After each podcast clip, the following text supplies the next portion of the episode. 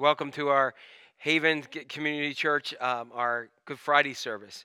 And so we we're, we know that people are joining us from all over the county and maybe even all over the world. And we uh, want to start tonight by just letting you know we're going to have, although we're not together, we're going to go ahead and be together as the body of Christ where we are on this night, which we recognize, in which Jesus paid the ultimate price for us.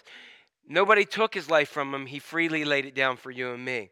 And so this night is going to be uh, an evening of song, an evening of the Word of God from the Gospel of Mark, and we're going to also celebrate communion. And, um, and so we just are glad that you're joining with us. Let's just begin this evening with a prayer in general that Christians are praying, all those who are together in the Unite 714. Join with me in prayer. Lord, we come to you in prayer today believing the promise in Second Chronicles 7:14. That we humble ourselves, pray, and turn from our wicked ways, you will hear our prayer and heal our lands. Our community, nation, and world are in desperate need of your help and your comfort and healing power, Lord. We ask you to forgive us for turning our hearts away from you. Hear our cry today as we join with the body of Christ all around the world to stand together against this COVID 19 crisis.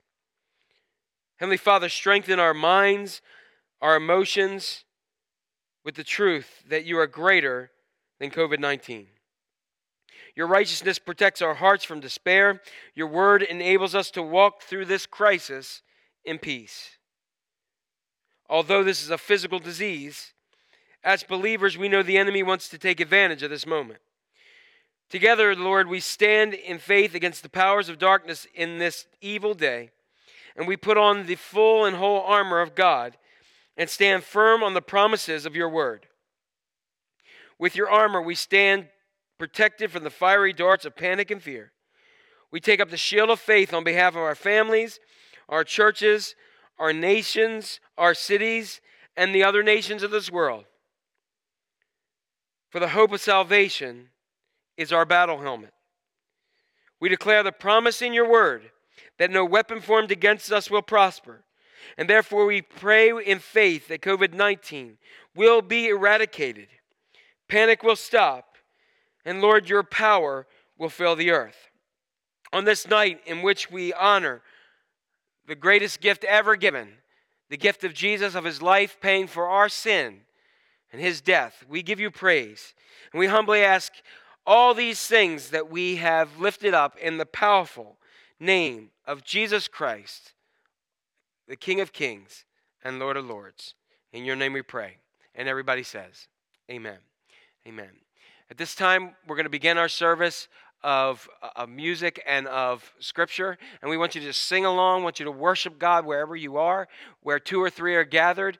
Uh, Um, we know the presence of God is here, and we are here. And the cool thing is, although we're not together, the presence of God is gathering all over the place where we are worshiping Him today. And so we're going to begin this service. You'll see me again at the time for the message. But until that time, you will hear me in the words of Scripture. But more importantly, rather than hear me, I pray that you will hear and the words of Jesus Christ as He speaks to you during this evening. Let us sing, It Is Well.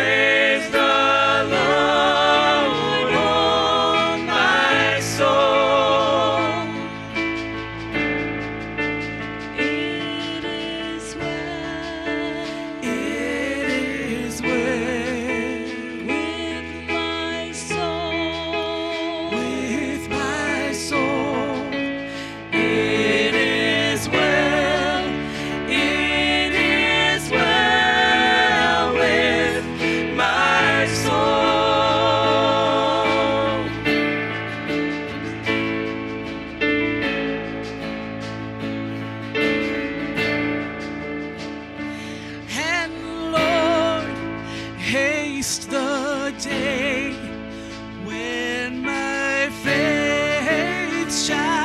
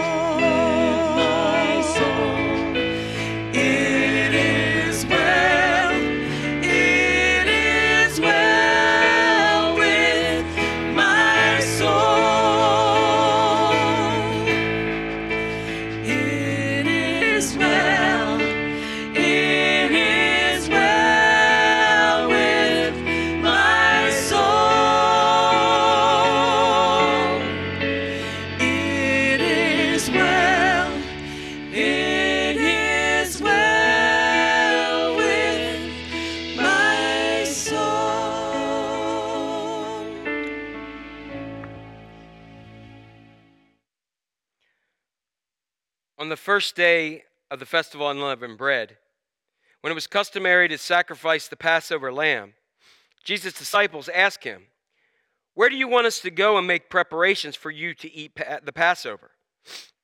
So he sent two of his disciples, telling them, Go into the city, and a man carrying a jar of water will meet you.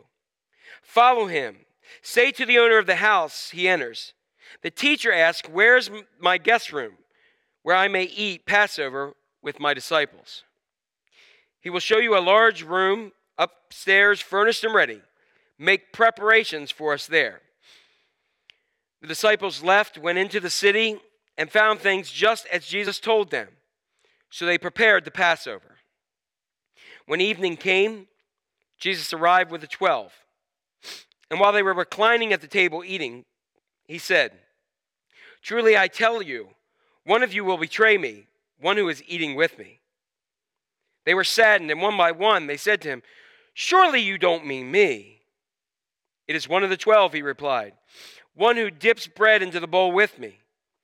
The Son of Man will go just as it is written about him. But woe to that man who betrays the Son of Man. It would be better for him if he had not been born.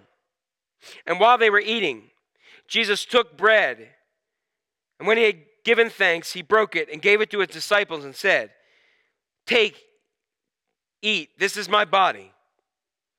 And then he took a cup, and when he had given thanks, he gave it to them, and they all drank from it. This is my blood of the covenant, which is poured out for many, he said to them. Truly I tell you, I will not drink again from the fruit of the vine until that day when I drink it anew in the kingdom of God. And when they had sung a hymn, they went to the Mount of Olives. You will all fall away, Jesus told them, for it is written, I will strike the shepherd, and the sheep will be scattered. But after I have risen, I will go ahead of you into Galilee. Peter declared, Even if all fall away, I will not. Truly I tell you, Jesus answered, Today, yes, tonight, before the rooster crows twice, you yourself will disown me three times. But Peter insisted emphatically, Even if I have to die with you, I will never disown you. And all the others did the same.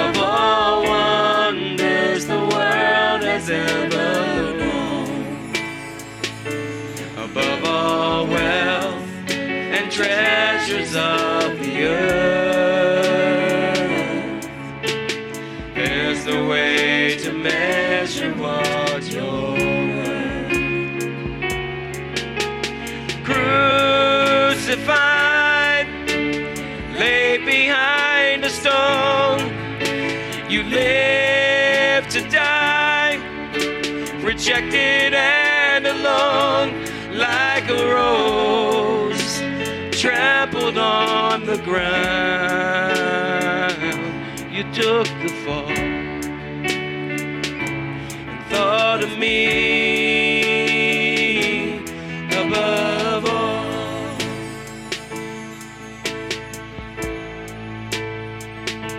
Above all powers, above all kings, above all nature and all created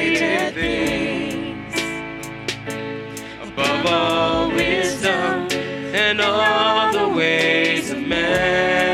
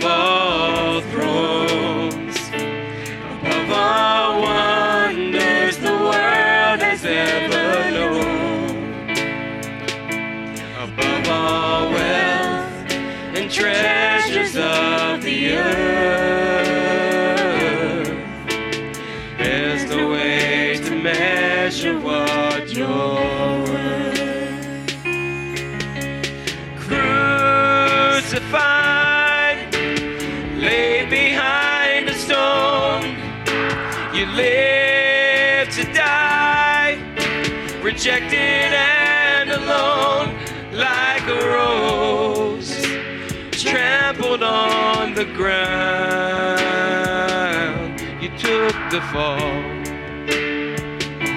and thought of me above all. Crucified, laid behind a stone, you live to die, rejected and alone, like a rose trampled on the ground. You took the fall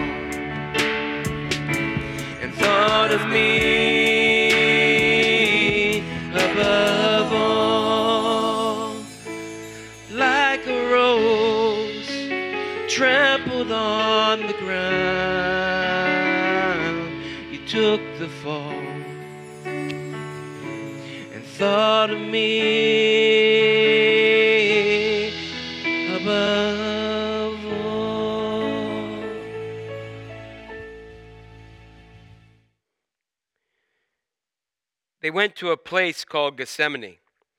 And Jesus said to his disciples, Sit here while I pray.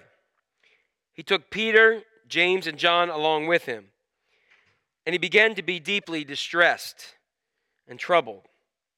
My soul is overwhelmed with sorrow to the point of death, he said to them. Stay here and keep watch. Going a little farther, he fell to the ground and prayed that, if possible, this hour might pass from him. Abba, Father, he said, everything is possible for you. Take this cup from me, yet not what I will, but what you will. And then he returned to his disciples and found them sleeping. Simon, he said to Peter, Are you asleep? Couldn't you keep watch for one hour? Watch and pray so that we you will not fall into temptation. The spirit is willing, but the flesh is weak. Once more he went away and prayed the same thing, and when he came back, he again found them sleeping because their eyes were heavy. He did not know what to say to them. Returning the third time, he said, Are you still sleeping and resting? Enough. The hour has come. Look, the Son of Man is delivered into the hands of sinners. Rise, let us, let us go. Here comes my betrayer. And just as he was speaking, Judas, one of the twelve, appeared. With him was a crowd armed with swords and clubs, sent from the chief priest, the teachers of the law, and the elders. Now the betrayer had arranged a single with him. The one I kiss is the man. Arrest him and lead him away under guard. Going at once to Jesus, Judas said, Rabbi, and kissed him. The men seized Jesus and arrested him. Then one of those standing near drew his sword and struck the servant of the high priest, cutting off his ear. Am I leading a rebellion, said Jesus, that you have come out with swords and clubs to capture me? Every day I was with you, teaching in the temple courts, and you did not arrest me. But the scriptures must be fulfilled. Then everyone deserted him and fled. A young man, wearing nothing but a linen garment, was following Jesus. When they seized him, he fled naked, leaving his garment behind.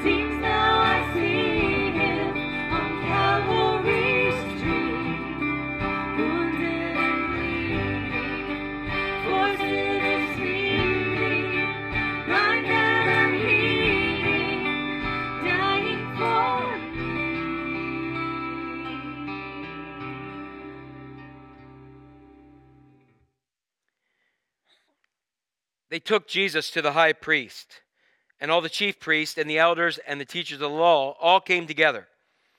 Peter followed him in a distance, right into the courtyard of the high priest. There he sat with the guards and warmed himself at the fire. The chief priests and the whole Sanhedrin were looking for evidence against Jesus so that they could put him to death, but they could not find any. Many testified falsely against him, but their statements did not agree. Then some stood up and gave false testimony against him. We heard him say, I will destroy this temple made with human hands, and in three days will build another, not made by human hands. Yet even their testimony did not agree. Then the high priest stood up before them and asked Jesus, Are you not going to answer? What is this testimony that these men are bringing against you? But Jesus remained silent and gave no answer. Again, the high priest asked, Are you the Messiah, the Son of the Blessed One? I am, said Jesus. And you will see the Son of Man sitting at the right hand of the Mighty One and coming on the clouds of heaven. The high priest tore his clothes. Why do we need any more witnesses? He asked. You have heard the blasphemy. What do you think? They all condemned him worthy of death. Then some began to spit at him. They blindfolded him, struck him with her fist, and said, Prophesy! And the guards took him and beat him.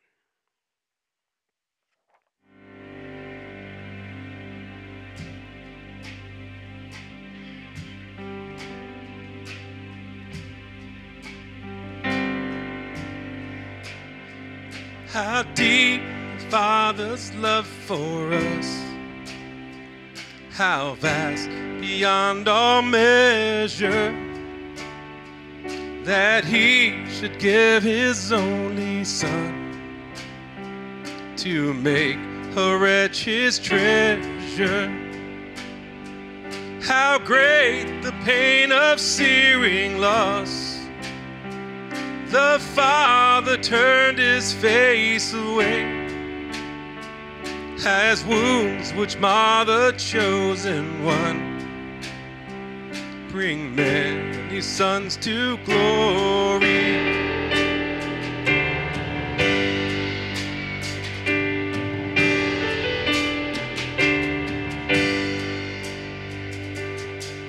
Behold the man upon a cross.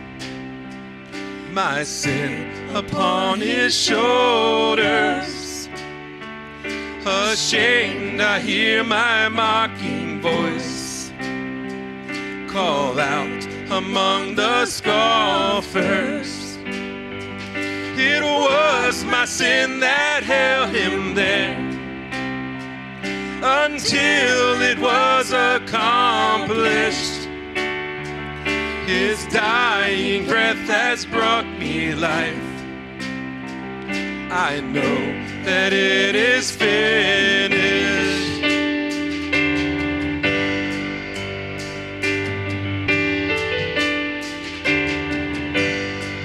Yes, it is finished. Oh, it is finished. Oh. I will not boast in anything.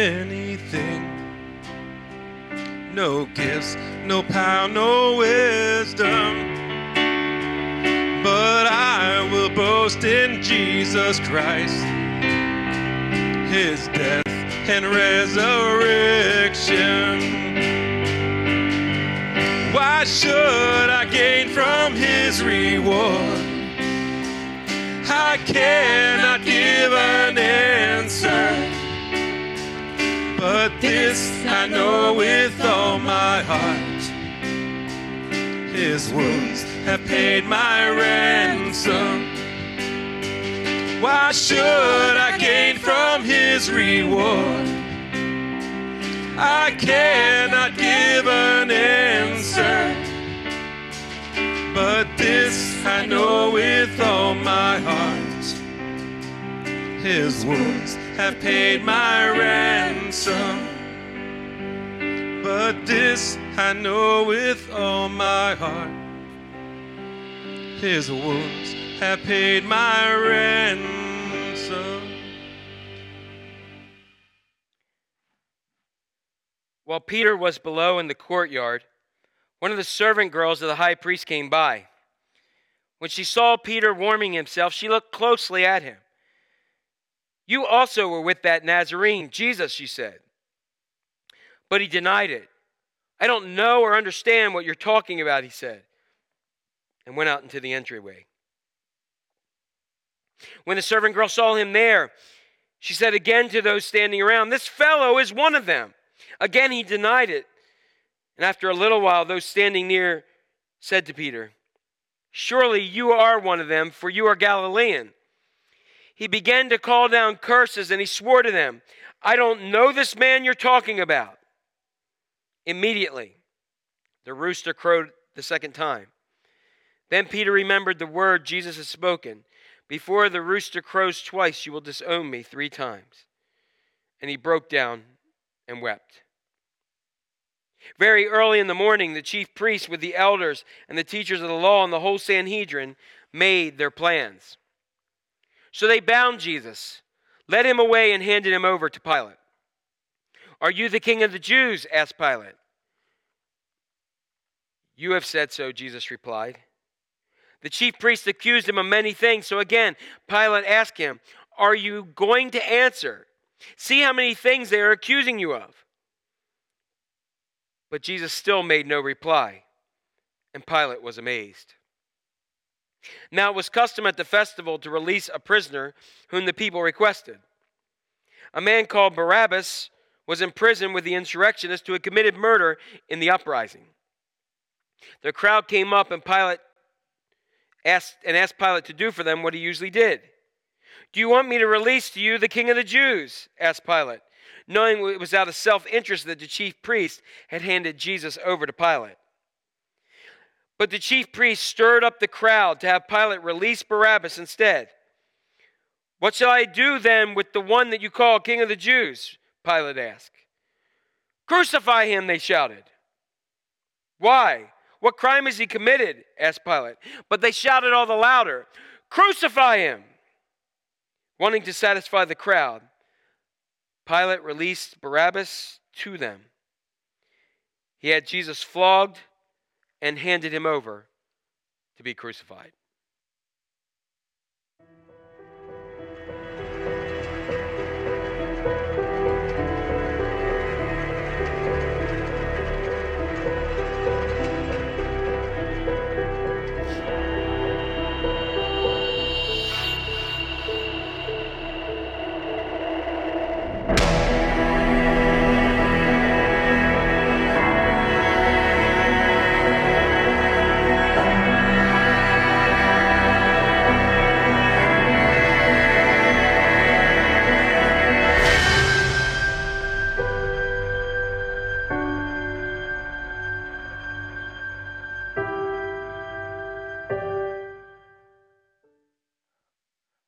On this night, for the last several weeks, um, we, on this night, we're going to have our sixth week of our series. And we have spent the last several weeks asking this question Who is Jesus? It's a question that many people have asked, many people are asking today and have from the beginning of time since Jesus came on the scene. It's also a question that I think these disciples, his nearest followers, and people who loved him the most, who just a few days before were saying, Hosanna, save us. And now you have the crowds and even those closest to him, as we just read from Simon Peter, have decided to say, hey, we're done. We don't know who you are.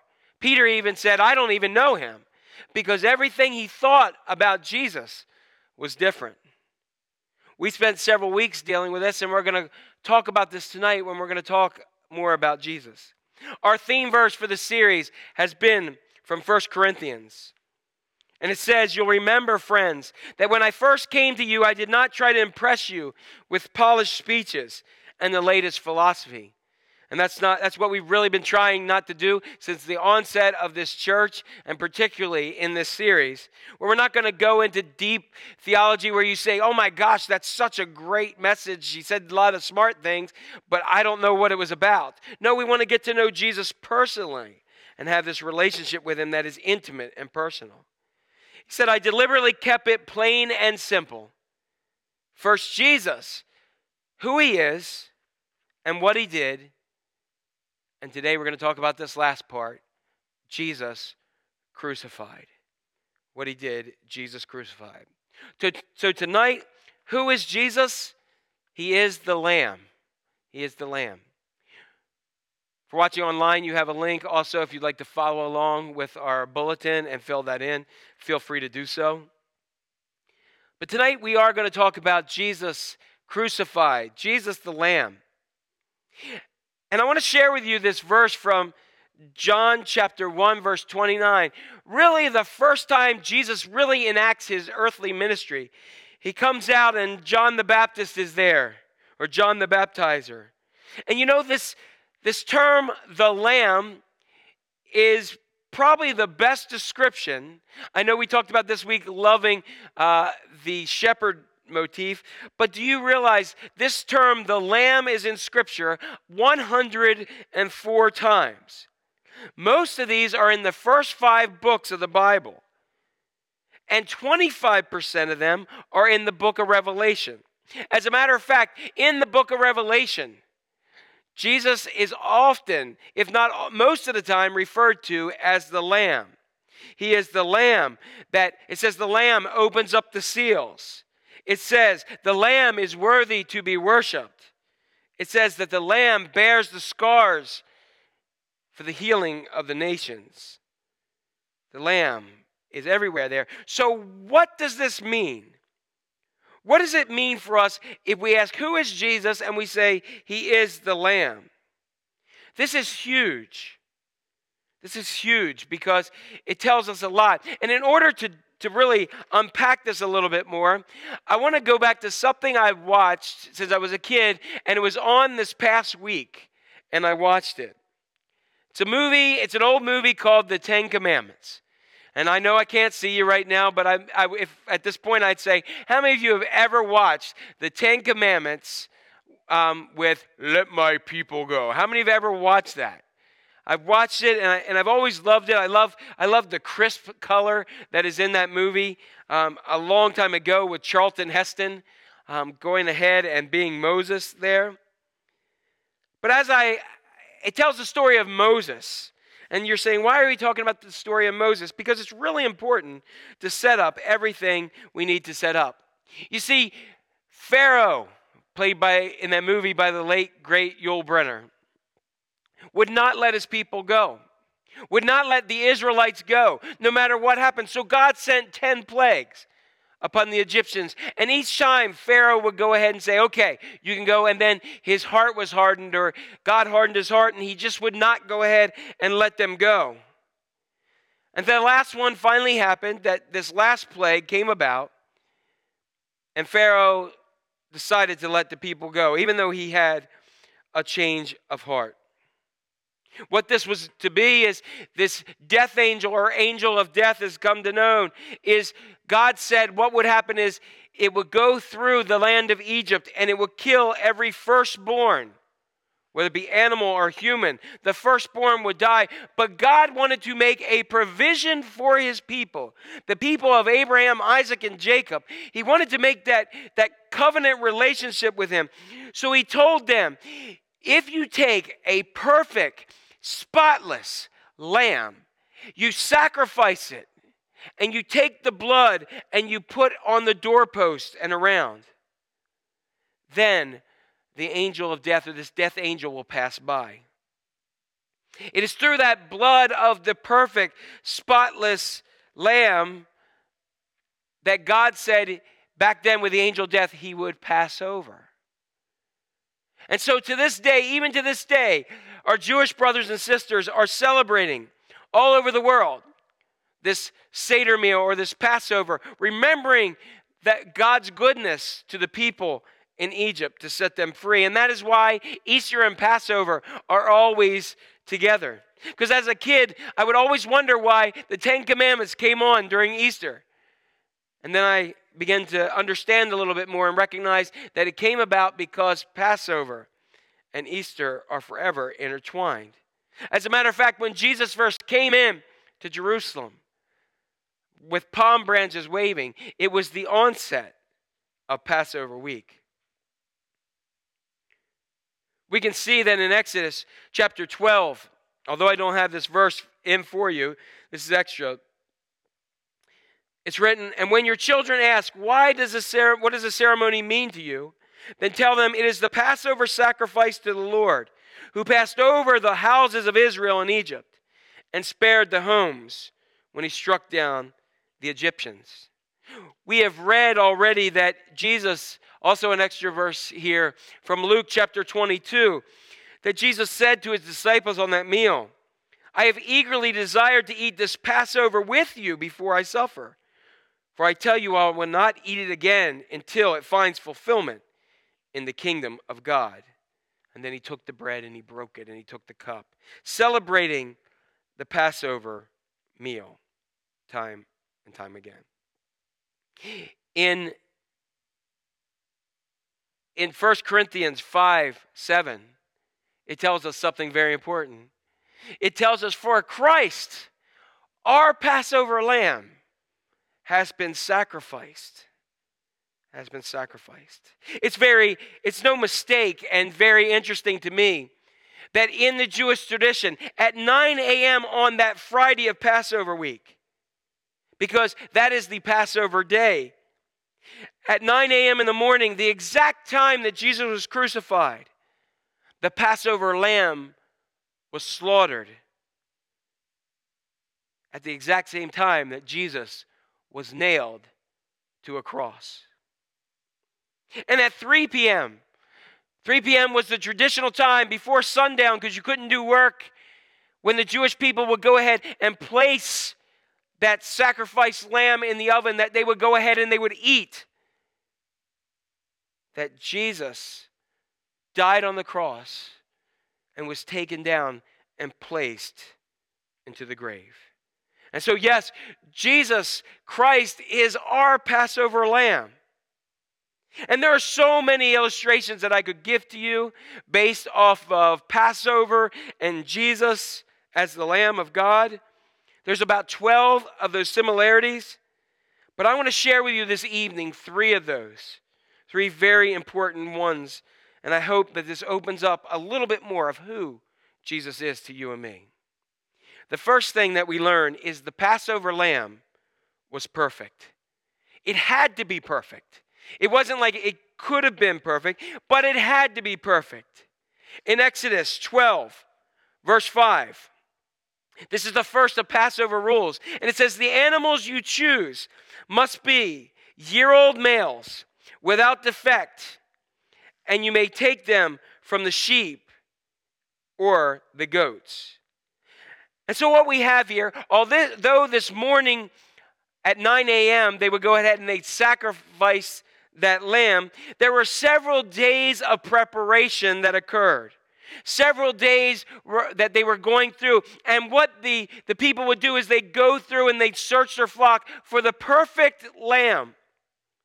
We know that Jesus came riding in on, on that Palm Sunday that we celebrated this past Sunday. And as he rode in, People said to him, Hosanna, save us. And throughout that week, and many of you who have received the uh, worship guides that we were able to deliver many of those or also you could download from from online the guide for holy week. You can see that jesus did something every single day and every single day jesus was doing something in preparation. Most of the time he hung out he hung out in the in the courts in the temple courts and there's this great story that as a kid I loved.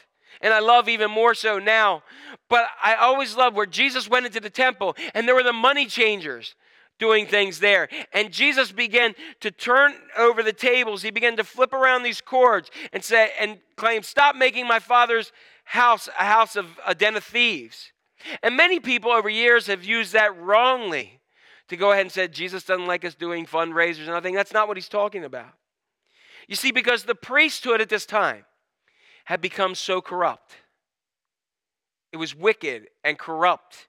It was no longer about the people and about God, it was about themselves. And so, what would happen is you would have people from all over the known world that came to Jerusalem for this Passover. And they had carried with them all that way that perfect lamb for their family. And when they came up, the priest had to inspect it to make sure everything was perfect. And as the, as the priest began to go ahead and inspect it, these corrupt priests would say, nah, something's wrong with this one. Even if it was perfect, they would find something wrong with it. Because guess what was going on in the temple courts? They were selling something. Guess what they were selling? Lambs. And so they go ahead and say, I'm sorry, but there, this has this blemish here. But I'll tell you what, right here, you can buy one of our lambs. And so the priests had this side business where they were making money. And Jesus saw this and it went to the core of him and he was just he was aggravated because of what they were doing to God. This whole means that God had used for Passover, people were now using it for self-gratification. They were extorting people. And Jesus had enough. You see, Jesus is our perfect Passover lamb. We have a world out there that wants to say, no, no, no, I see your Jesus, but it's got this on it. I know what Christians are and I know they do this, but look, I've got this for you. And they try to sell another bill of goods. Or even our churches try to try to remove Jesus, remove the crucifixion. We get to a point where I've been part of churches and I've heard of churches say, we need to take out blood references to our songs because it offends people. And you know what? It should, because our lamb is perfect and his name is Jesus. You know, Jesus is the only only leader of a religion, and he never came to make a religion, make a movement. But he is the only person that we look to as a leader that ever claimed to be perfect. And why is that important? Because only the clean can take care of the unclean. Only those who are perfect can stand in the way of those who are imperfect. And yet we still, to this day, get it wrong. You see, there's a lot of us. This past week, we talked about Jesus coming to take us home, coming to take us to heaven.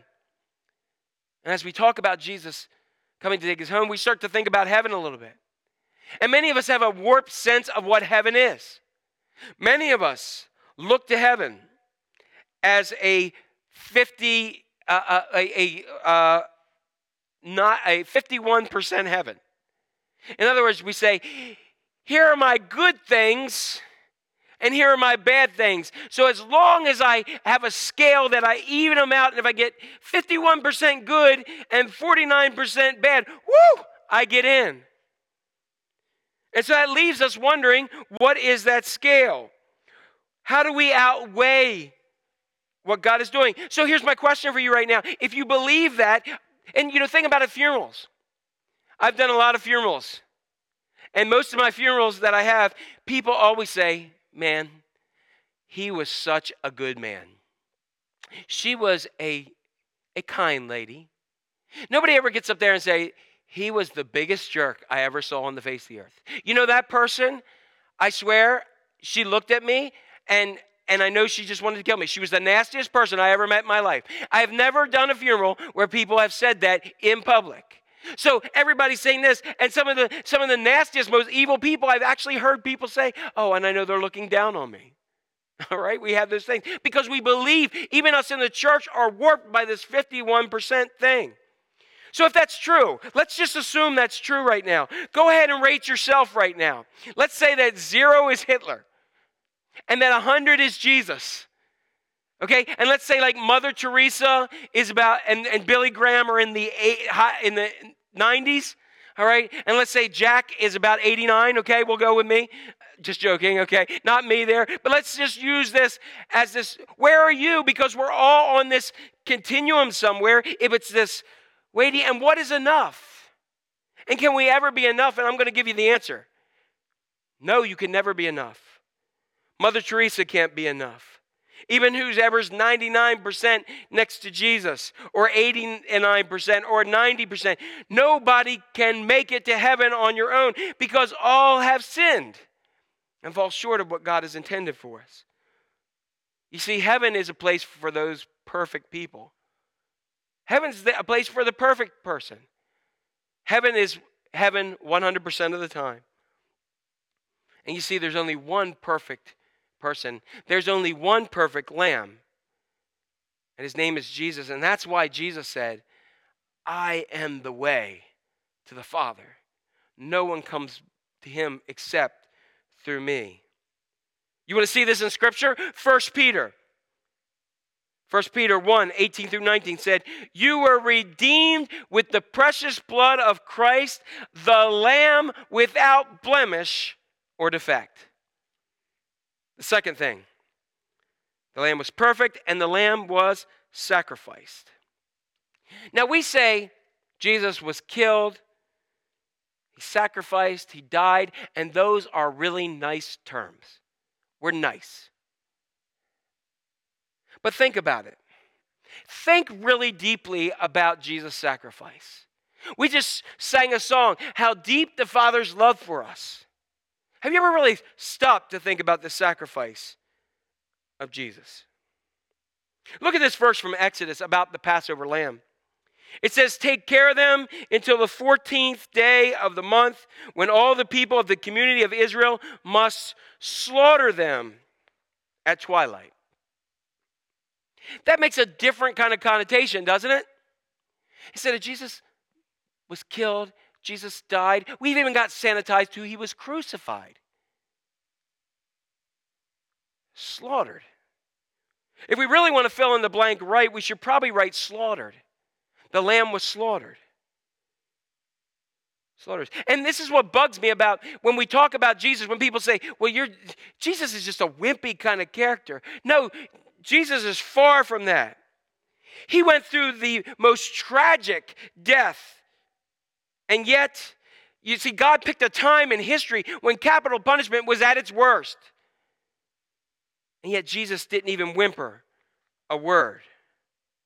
You see, Isaiah the prophet, he saw the cross many, many years before Jesus came on the scene. And he tells us that Jesus was unrecognizable. Look at what he says to us here that he was pierced for our transgressions, he was crushed for our iniquities. The punishment that brought us peace was on him, and by his wounds we are healed. What he is telling us here is that Jesus was slaughtered. He also continues to tell us that he was unrecognizable. And I started thinking about this verse today. And I was thinking about my time as being a pastor. I've had several tragic times in my life where I've been called to an ICU of people who've been through accidents, car accidents primarily, motorcycle accidents. And I've walked into that ICU as they let me in because they let me to pray with people and, um, and other kinds of things. And as I walked in that room, I, I was thinking about the number of people. I remember going into one girl, young girl's uh, room, ICU, and she had been seriously burnt in a car. A beautiful girl who, at that point, much of her body was unrecognizable because she was burnt so badly. I think of another person who was in a motorcycle accident who his face was burnt so badly you could not even tell it was him, and his body was broken in different ways. I thought of other people who were in such a, a, car accident that their eyes were completely shut. They had ventilators in, and they, their, their head must have been this wide. And then I looked at this verse and I saw that Isaiah said we couldn't even recognize Jesus. So, what happened to Jesus on Good Friday? And some of you may have heard this before, but we can never hear it enough. You see, Isaiah said there was four things that happened to Jesus. He was pierced for our transgressions. He was crushed for our iniquities. The punishment that was on him brought us peace, and by his wounds, or his stripes, or, or his flogging, we were healed. So Jesus' day began at the hitch, at the Roman uh, whipping post, where we, he was chained around this post. And the Romans were excellent at this. They had a cat of nine tails. Within that cat of nine tails, it was like a whip with several tails on it. And between the leather, it would have bits of bone and glass and sharp rocks. And it wasn't just one hand like we see on television, they would dip it in water so that it would be heavy and it would sink in. So they would whip it with two hands, boom, and it would wrap around. And when they pulled, it would tear the first layer of skin apart and whatever it hit. It was a tradition that the Romans would do this with 39 lashes. 40 lashes, even by the Roman government, was deemed too much.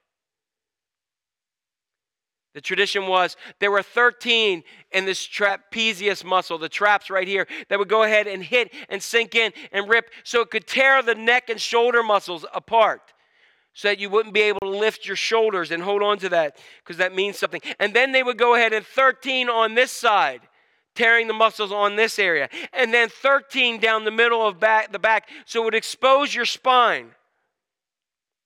And then they would take rods and beat the back of your legs so you could barely stand and your muscles couldn't take it. And then they took Jesus to the praetorium, which was pretty much like a the, the courtyard or the locker room area for the Roman soldiers. And there they, just, they took Jesus with him and decided to have fun. They punched him, and they hit him as he was blindfolded, and they'd say, Prophesy to us who hit you. Then they decided to have more fun and they put a robe upon him and they took thorns. Thorns are about that big. When I was in, in Israel several years ago, we were walking through a nearby field and I had some, some fledgling thorns that were there. And even though they were about this high out of the ground, the thorns stood off about that much. And this would have been a full fledged one, and they wrapped it into a crown of thorns. And they crushed it into his skull. Many of us say, oh, well, that would just cause more blood loss. But the way they did it, pushing into his temples, would cause bleeding to go inward rather than outward, giving him the most intense pain, a migraine like has never been heard of before in our whole entire lives. Because we're told that the punishment that was upon him was made to bring you peace. So, so with our tormented minds and our worry about COVID 19 and our fear about tomorrow, we don't have to worry about that because He took all that upon Himself so that you and I would have peace. When this world doesn't give it, He would give it to us because it was on Him, not on you and me. The third thing He would do is He carry His cross to Golgotha. And there, the words of Isaiah became very true. And we've seen the movies and we've seen the studies where he was pierced for our transgressions. They would nail large spikes into his, most scholars believe, his wrist because this whole part for him was considered your hand. Because if it was in here, it would rip out, and they would also tie around here. But remember, Remember what happened here at this point when they did that and they crossed his legs over like this and would kind of turn him sideways. So, in order to breathe, he didn't die from blood loss. They didn't want you dying too quickly. They wanted him dying upon the cross and pulling himself up because you would die from asphyxiation because your, your lungs would fill with fluid. But keep in mind, you have no shoulder muscles anymore. The only thing you have is anchor points are on your wrists and in your feet, but you got to breathe. And so, what would you do? You'd, in agony, pull yourself up to breathe with that bare spine exposed against that cruel wooden cross. And then back down, time and time again. He was pierced for our transgressions. And later, when Jesus died. The Romans had a history. They got tired of messing with you after a while, and they would take a large mallet and they would come along and they'd break your legs so there's no way you could be able to do that. But when they came to Jesus, they saw he had already died. And the scripture tells us that what happened was they went ahead and they took a spear and they shoved through him and the angle that they were going. Some people have said that it might have pierced his lungs. But other people have noted, doctors have noted that when it hits your heart, blood and water came out. So when would blood and fluid come out of your heart? Simply this doctors have proven when your heart ruptures, blood and fluid like water come out of you. So you see, Jesus didn't die from the beating. Jesus didn't die from the, from the scourging. He didn't die from the nails. He didn't die from the crown of thorns upon his head. No, Jesus died simply from a broken heart. He died from a broken heart because he himself took your and my transgression, our sin upon himself. And we all know that when we sin, it's just not right in our lives.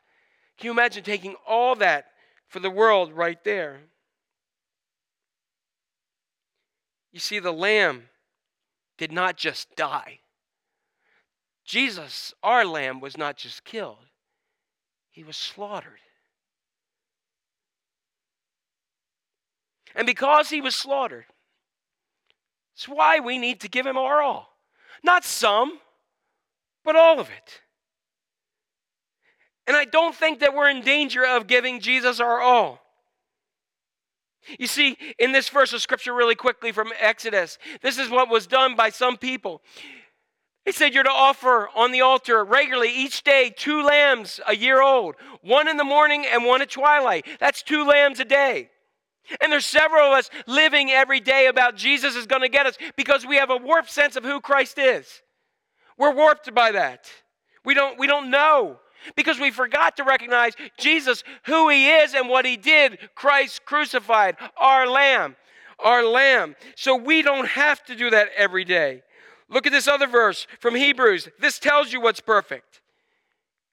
And by that, we have been made holy through the sacrifice of the body of Christ. And I want you to shout this from the rooftops in your house scared of dogs, once and for all. You see, I, I grew up and I had great teaching from my parents, and I had great teaching from others. But there was a part of my own warped theology that got to a point one time where I began to go ahead, and I remember hearing that if I die before I have unconfessed sin, look out. It's HE double hockey sticks for me.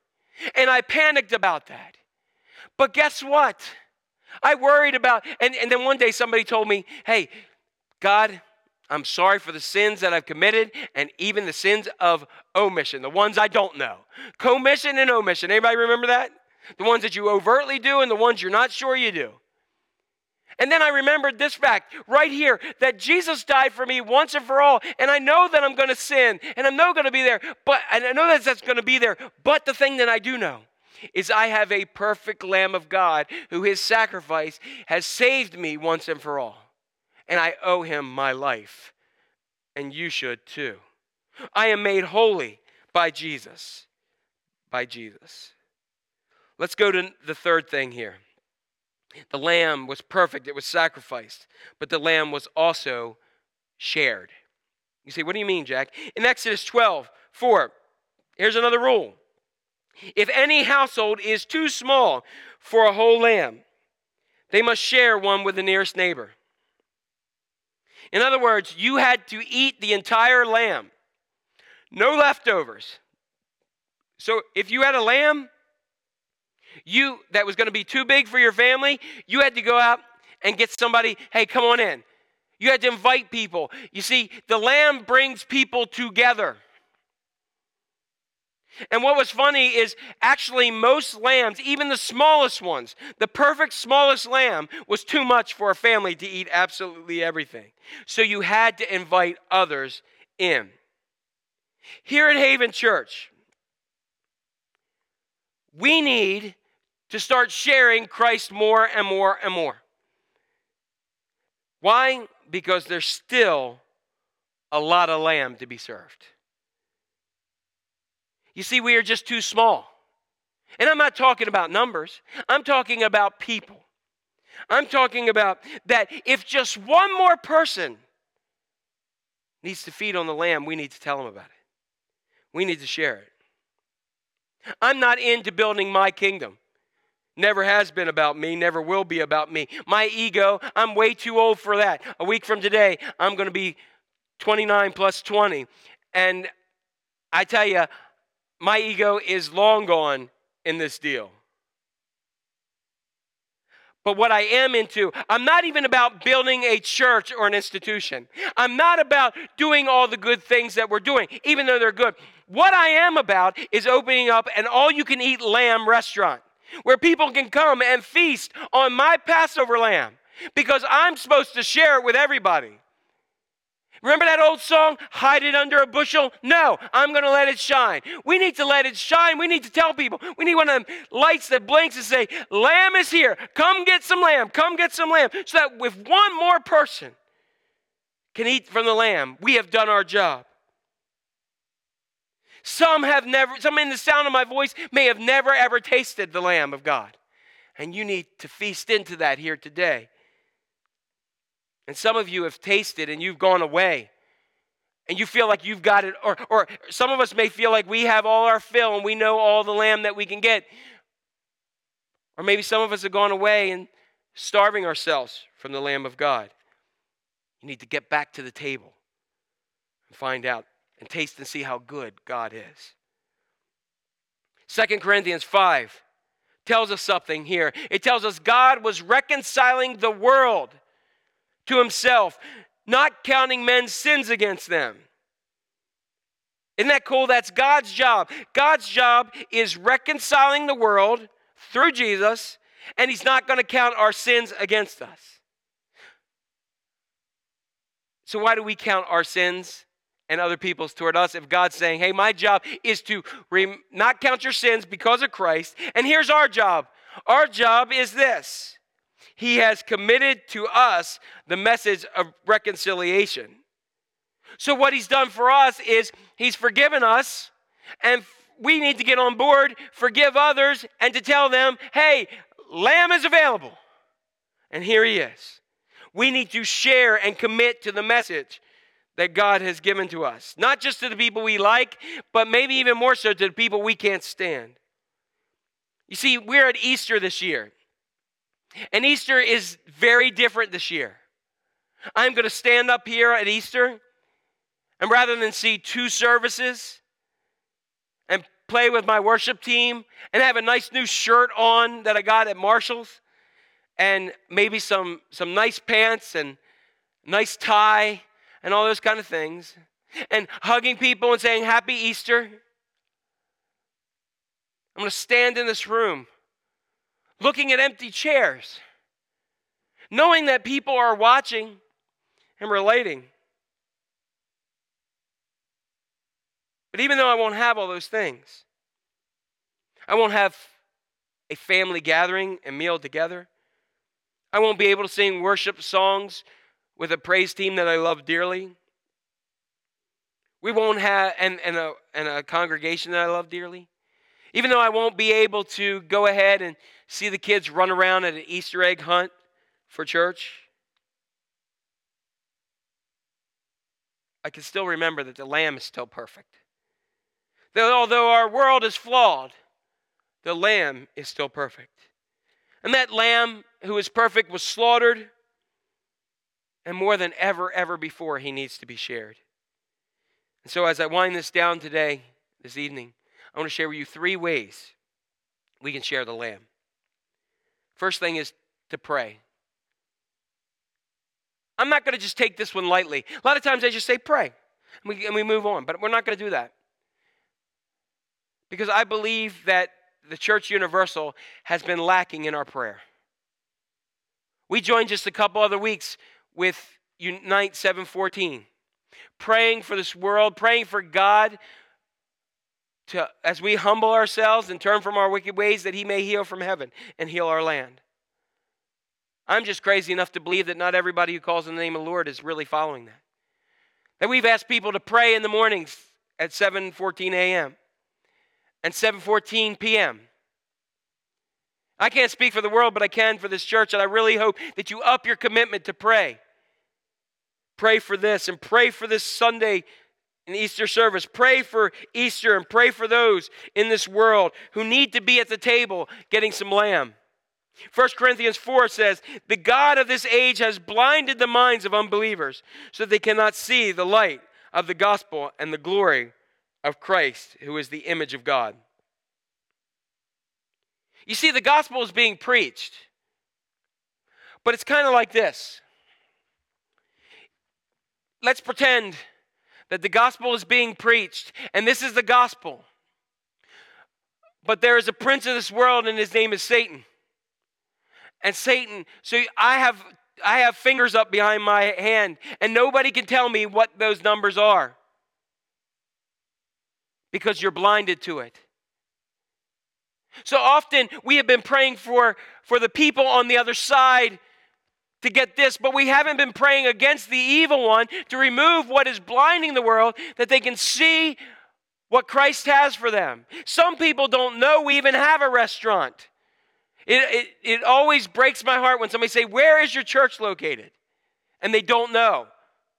Or they may not have heard of us. Because, not because we're not out there serving God, but because they can't see, because the enemy has blinded them. We need to kick up prayers that we bind the enemy, we bind Satan where he is.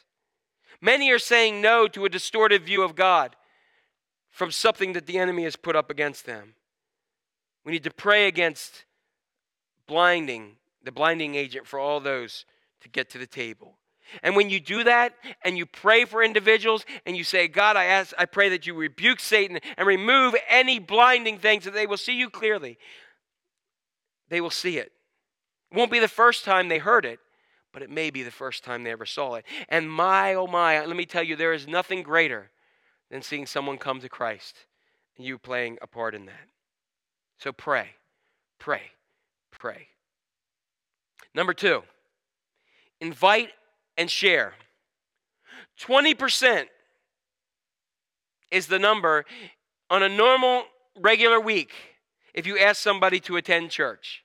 You invited somebody to attend church and you said, hey, I'm going, uh, I'll come pick up 20% and say, okay. On Easter, numbers are 84% of a yes rate of invitation. If you ask those same people, 84% of them will be willing to come. Then you say, okay, Jack, but we ain't gathering this year. We aren't doing anything. In some ways, I'm going to make it easier for you. You can send them a link.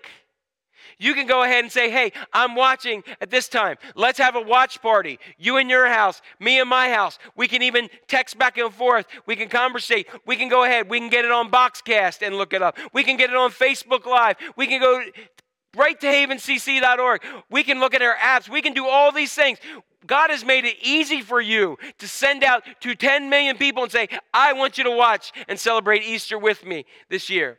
In addition to that, all throughout this weekend, the 10th through the 12th, Jesus from Sight and Sound is being broadcast on TBN and on uh, and on the uh, the internet on on demand and regular. They are making it happen from Sight and Sound right here. That is a great gift that you can send to people to realize that you invite people and invite them to share in the Lamb of God that takes the sin away of the world. You may even watch both of them with them and FaceTime them and say, hey, what do you think? As you watch them. Romans 10 says this Anyone who calls on the name of the Lord will be saved. But who can ask them to save them unless they believe in him? And how can they believe in him if they have never heard about him?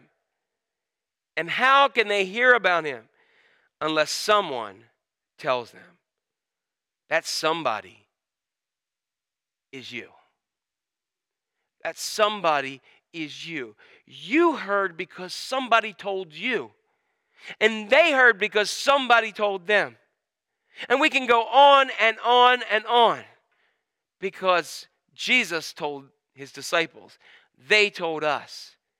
And we stand here as children of the King because of it. Our last one. And because I know you guys who like to fill out blanks, I got you. You want to fill out that blank and pack up and roll? I'm not going to let you. I'm going to give you the scripture first. And it says this In a loud voice, they sang.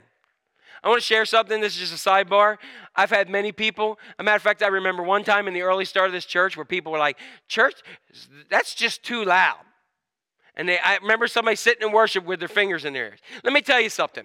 If you think worship is too loud here, you're going to hate heaven. Because what does it say? A loud voice They sang. Singing is loud in heaven. And what did they sing? Worthy is the Lamb who was slain or slaughtered to receive power, wealth, wisdom, and strength, and honor, and glory, and praise. What in the world does this mean? It means when you are in the presence of God, you should be having a good time. I've seen some of you at weddings, you have better time at a wedding doing that stupid chicken dance than you ever did in the presence of God. As I read heaven, there is a loud voice and people are dancing and they're singing and they're worthy to the Lamb. Instead, when we get to church, we say, Worthy of every song we could. No, we should be singing our praises here because if you don't like worshiping here, I'm going to tell you right now, you're going to hate heaven. You're going to hate it there. And we need to go ahead. Now, I got to tell you, sometimes when I dance, I sweat like I ran a marathon. And Mike, if I've ever been in a wedding and I'm wearing a tuxedo, that sucker needs to be burned when they take it back because I just sweat through. So there's been sometimes I'm like, nah, I don't want to dance. I don't want. I'll just sit here. But often when somebody ends up getting me up and dancing, have you ever watched yourself dance? If you've ever watched yourself dance, I'm gonna tell you, I'm gonna I'm gonna make this happen you look absolutely ridiculous. No matter if you're the best dancer in the world, if you came from another planet and looked, you would say there's no intelligent life on this dance floor. And because we all look different, but it's fun and it feels good and it's good to do with other people. And sometimes it's just good to do by yourself. David didn't give a care about anybody watching him. His wife said, You're undignified. He said, I'll be even more undignified. Watch me dance now in front of the Lord. And so many of us need to grasp that we need to connect and we need to have a party. We need to enjoy the presence of Jesus. And we need to become even more undignified, as the scripture says, for our Lord. And so, what I'm saying is, when you worship with somebody, don't just look at it as, yeah, I'm going. It's okay. Yeah, it's good. I think it's the right thing to do. No, it's not the right thing to do. It's what God has called us to do, and we need to kick up our worship. I can't wait till we get back in here. When we get back in here, we're going to have some fun, even more so than we did before. And so, what is the third thing? Participate exponentially. That means if you're somebody and you're this is your this is your worship, mm-hmm. I want you to. Mm-hmm. That means if you're somebody like this, I want you to raise the roof even more that we have a lamb who has been slaughtered for you and me. And he loves you. If you're somebody who loves Jesus, you've had a relationship with him, and everything else, back to this, you're allowing everything else in this world to blind you from the call of God on your life. And you know who you are. We all have sinned and fall short of the glory of God. But if you have something in your way that is blinding you from what God is doing, that you that basically through this worship experience, through worshiping online, and it's not because of illness, it's not because anything else, that you haven't come here and worshiped with other believers, that you've given that up, you need to ask God why, and you need to get back to the table and fill yourself up with some more lamb and find out where He is. I'm not beating you up. I'm just loving you because I am guilty of myself of failing Jesus because I need to participate exponentially from where I've been in my worship. Who is Jesus? Jesus is the Lamb of God that takes away my sin and yours as well. Our next reading comes from Mark chapter 15. The soldiers led Jesus away into the palace that is the praetorium. And they called together the whole company of soldiers. They put a purple robe on him and they twisted crowns of thorns and set it on him. They began to call out to him, Hail, King of the Jews! Again and again they struck him on the head with a staff and spit on him. Falling on their knees, they paid homage to him. And when they had mocked him, they took off the purple robe and put his own clothes on him, and they led him out to crucify him. A certain man from Cyrene named Simon, the father of Alexander and Rufus, was passing by on his way in from the country, and they forced him to carry the cross. They brought Jesus to the place of Golgotha, which means the place of the skull, and then they offered him wine mixed with myrrh, but he did not take it. And they crucified him, dividing up his clothes, they cast lots to see what they would get. It was nine in the morning when they crucified him. The written notice of the charge against him read, The King of the Jews. They crucified two rebels with him, one on his right and one on his left.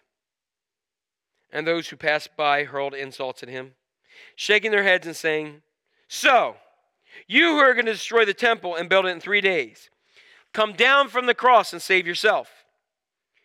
In the same way, the chief priests and the teachers of the law mocked him among themselves.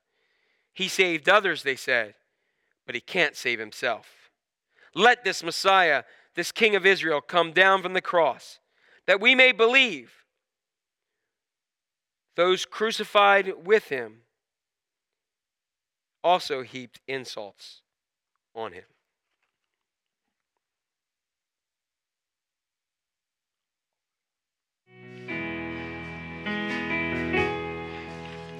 On a hill far away stood an old rugged cross,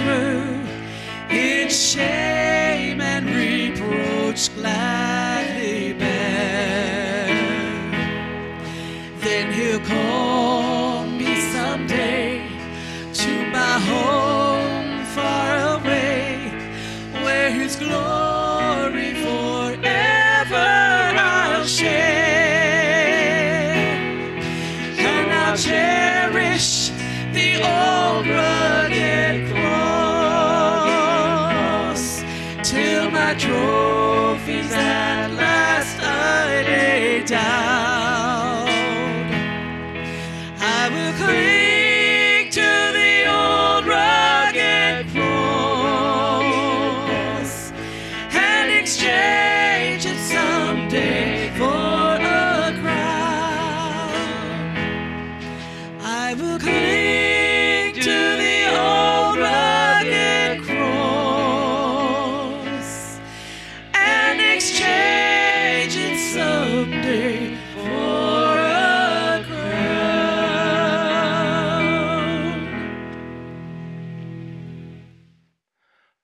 Those of you that we were able to get your Holy Week packet, um, again, we tried our best to get to everyone we could. Um, in there, you have a little cup. It is a prepackaged communion cup with a wafer in there. Uh, and we, we gave out 500 of those and have none left. So hopefully at this moment, there are 500 people around our county um, and, and around the surrounding states that are right now taking those out. We want you to go ahead and take those out. Uh, there's a, a small film on the top that you pull, and that will give you the wafer, and underneath is the juice. That's fine to go ahead and take your teeth if you need to to wrap, pull that off. Um, I did so uh, while the, uh, a little bit before, and we have it here. But we, at this point, are going to recognize communion. You know, a lot of times uh, communion is another thing that we do at rote in our in in the universal church. We just do it and we say that on the night in which he gave himself up for us, Jesus took the bread, he gave thanks to God, he broke it, and gave it to his disciples and said, Take and eat this, all of you. This is my body, which is broken for you and for many for the forgiveness of sins. Now, I'm going to say right now to you, and I know somebody in the larger church who's a big theological person may have a problem with it, but God doesn't, and I don't. If you don't have something, just get something.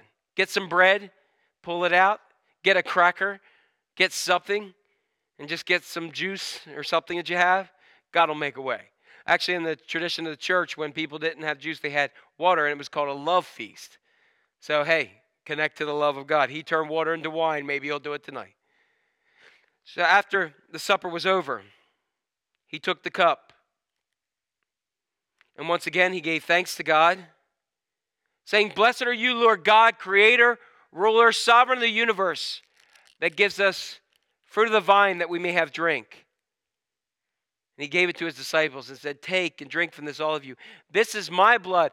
Whose blood?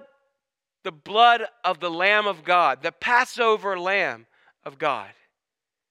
Take this and drink this in remembrance of me. And so, Lord, in remembrance of these, your mighty acts in Jesus Christ, we offer ourselves as a holy and living sacrifice in union with Christ offering for us as we proclaim the mystery of faith that Christ has died because the lamb was slaughtered. He has risen. And as we talked about last week, he will come again. Come quickly, Lord Jesus. Pour out your Holy Spirit on those of us gathered. Make us be for us the body and the blood of Christ for this hurting, fearful, lost world, that we may be the body of Christ for this world. Make us one in spirit to each other, one in ministry to everybody, into this whole world, as we look forward to coming together again here. But Lord, as we come together in your heavenly banquet table and we feast there and we say, Worthy is the Lamb. Worthy is the Lamb. And so, God, at this point, as we say, Worthy is the Lamb, I call all people in the sound of my voice to eat from the Lamb to fill themselves up at this moment.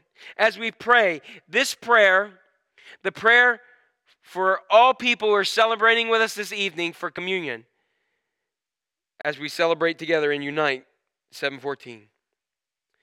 Lord, today with millions of Christians around the world, we have remembered your death, Lord Jesus, through the power of communion. We are humbling ourselves and freshly confessing our sins.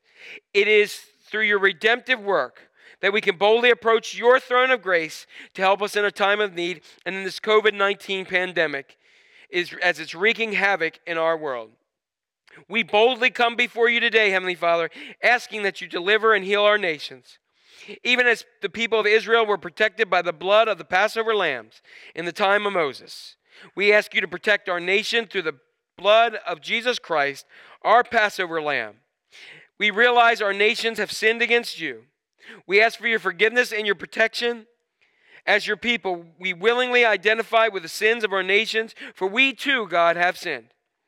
So on this Good Friday, we unite with millions of believers from every tribe, tongue, and nation, and we cry out in the name of Jesus with one voice Heavenly Father, by your mercy and grace, may the COVID 19 pandemic be removed from the nations of our world. May your name be glorified in the sight of the nations by a miraculous deliverance such as with such power that peoples of the world are left in all of wonder, and we will have great revival and may know that your spirit comfort and renew our hearts and the hearts of those who have experienced this tremendous loss during this time.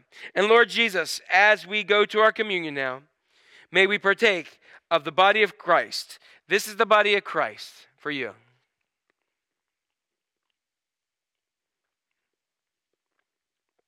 And this is the blood of Christ.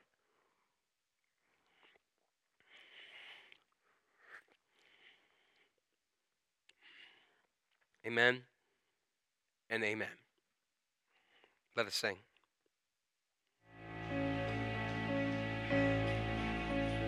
How wide is your love that you would stretch your arms and go around the world?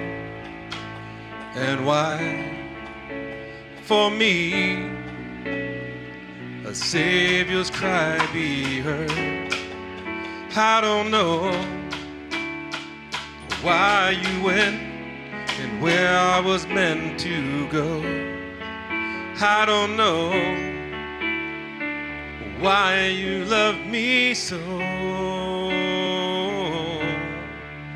Those were my nails, that was my crown, that pierced your hands and your brow. Those were my thorns, those were my scorns, those were my tears that fell down.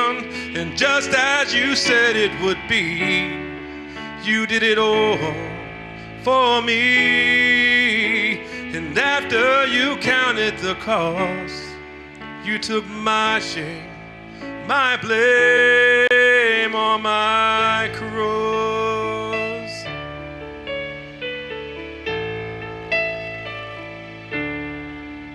How deep is your grace that you could see my need and choose to take my place? And then for me, these words I hear you say, Father, no, forgive them, for they know not what they do. I will go because I love them so. Those were my nails, that was my crown, that pierced your hands and your brow. Those were my thorns, those were my scorns, those were my tears that fell down. And just as you said it would be, you did it all for me. And after you counted the cost, you took my shame, my blame on my cross.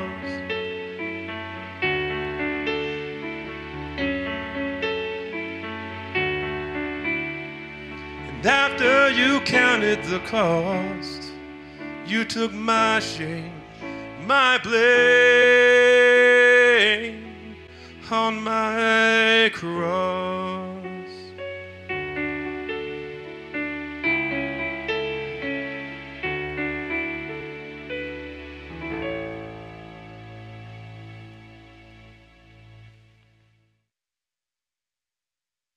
At noon, darkness came over the whole land until three in the afternoon.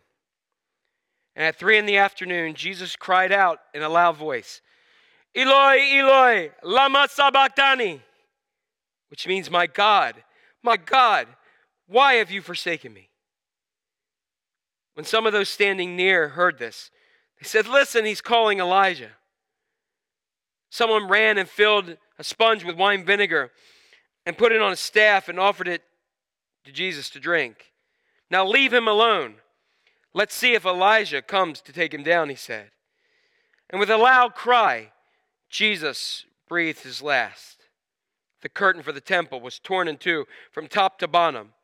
And when the centurion who stood there in front of Jesus saw how he died, he said, Surely this man was the Son of God.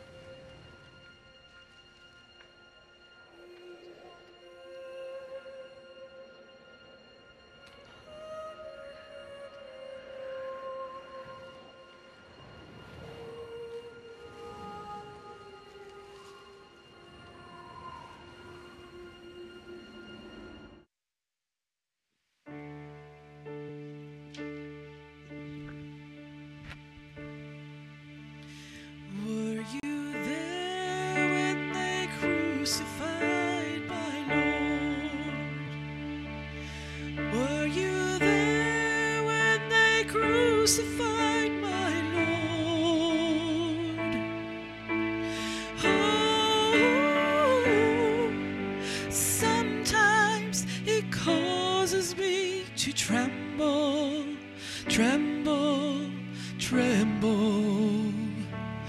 Were you there when they crucified